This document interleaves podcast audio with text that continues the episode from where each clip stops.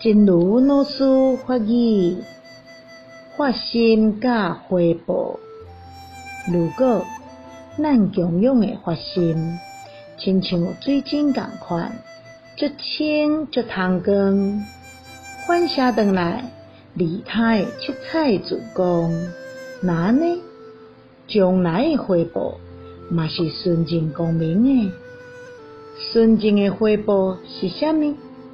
就是干那有乐，无艰苦，无痛痛甲烦恼。发心与回馈。如果我们供养的发心像水晶一样的清澈透明，折射利他的七彩慈光，那么将来的回馈。也会是纯净光明的。